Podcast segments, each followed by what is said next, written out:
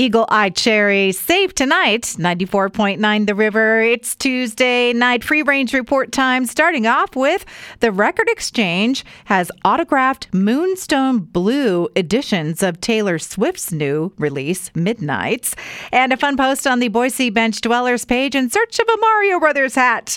No other explanation. I will assume that's Halloween. Kind of a quiet morning in the messaging world. WhatsApp was down, and then iMessage and FaceTime tanked. And messaging on Twitter wasn't working very well either.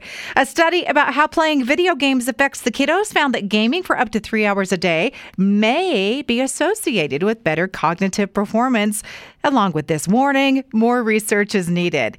A new musical coming to Broadway, opening on August 3rd. It's Back to the Future. Preview performances will start on June 30th.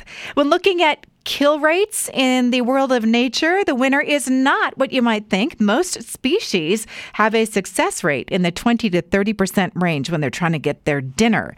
The African wild dog is 85%. They've got those at Zoo Boise. They're so cute. But the critter that wins is the dragonfly. Success rate 95%. And what do dragonflies eat? Anything they can catch, but mostly they eat mosquitoes.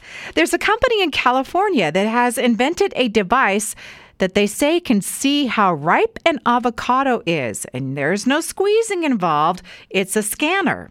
Winnie the Pooh, honey chicken nuggets. okay, I guess these are in the freezer section at Walmart. They're little Pooh Bear shapes of chicken nuggies with honey drizzle sauce. And trending on Pinterest, cheers to unique ice cubes, lo fi food photography, and the love of dressing and decorating with the Plaza Core aesthetic. And I have no idea what that last thing is. That's a wrap on the Free Range Report tonight. Past editions at riverboise.com, riverevenings.com, and on Apple Podcasts.